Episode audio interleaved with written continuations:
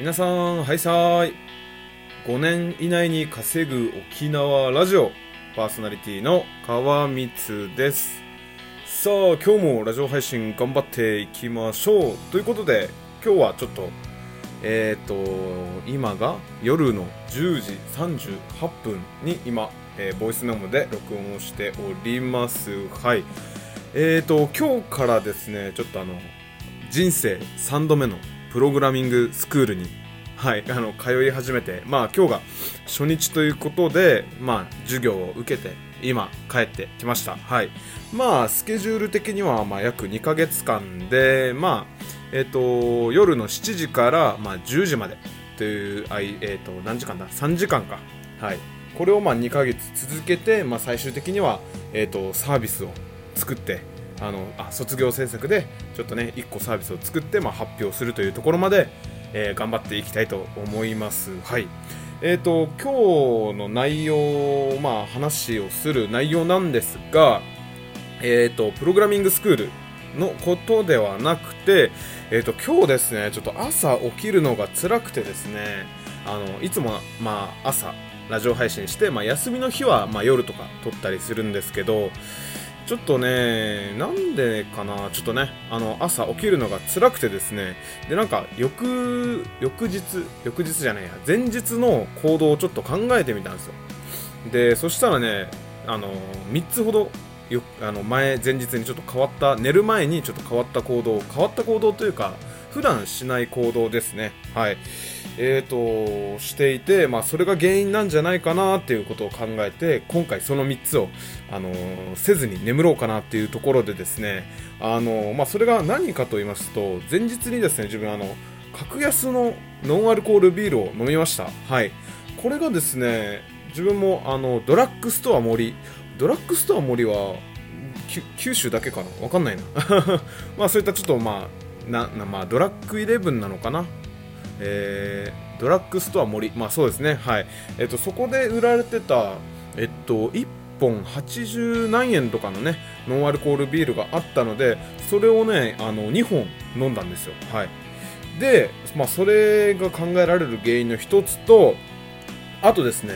もう夜寒かったので、あの暖房をつけて寝たんですよ。まあ普段暖房をつけて、あの眠ってないんですけど、ちょっとね、あのもう寒すぎて、もう暖房つけたれっていうことでですね、まあ半袖半ズボンでいるからそれは寒いんですけど、いやーまあそういうのがあってですね、ちょっと暖房つけて寝たのもなんか原因なんじゃないかなっていうところと、あともう一つが結構寝る時間が遅かったですね。ちょっと12時過ぎてから眠ったので、まあそれもね、まあ寝不足。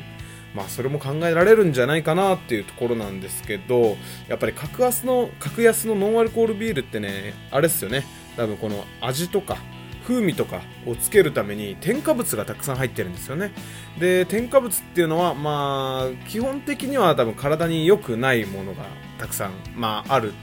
でも、まあそれがね、あのーまあ、そういった格安のものにはたくさん入っているので、まあ、それが、ね、ちょっとあの体がま異変を起こして 朝起きれなかった一つの原因なのかなと思ったり、まあ、それこそ暖房をつけたりね。いやーねいつも寒いんですよ部屋の中。はい。で、まあ、どうにかこうにか寝てたんですけどちょっと調子を乗って暖房をつけて眠ったら、ま、起きづらくなったと。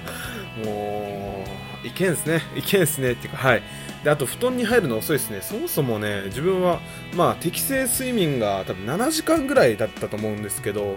まあ寝れてないですよね。はい。いつも5時半ぐらいにはあの起きてまあスマホあのポチポチしながらラジオ撮るかみたいな感じなんですけどまあそれもねちょっとあの7時間睡眠7時間睡眠取れなくてですね。はい。まあそれもなんか原因なのかなと思いますね。はい。いやこれはね、あのーどうしようかな。まあ、12時前に寝るっていうのはそうですね。で、あと、起きる時間をちょっと遅くしようかな。6時ぐらいにしてね、あのもうすぐ、もう携帯ポチポチせず、もうすぐラジオ配信撮る感じでいこうかなと思うんですけどね、なかなかね、まあ、ちょっとずつ、あの、行動を変えていこうかなと。とりあえず、寝る前に格安ノンアルコールビールは飲まない。あと、暖房をつけて眠らない。あとは、もう早く眠ると。いうことをちょっと意識して、今日は眠りたいと思います。はい。えー、そうですね、まあ、プログラミングスクール、まあ、今日初日受けてきて、まあ、頑張ろうということでですね、まあ、その配信はちょっと明日の朝、うまくいけば明日の朝、ちょっとね、そういったスクール初日について話をしようかなと思っております。はい。それでは今日の配信を終了したいと思います。それでは皆さん、今日も素敵な夢を見てください。沖縄に住んでいる川光でした。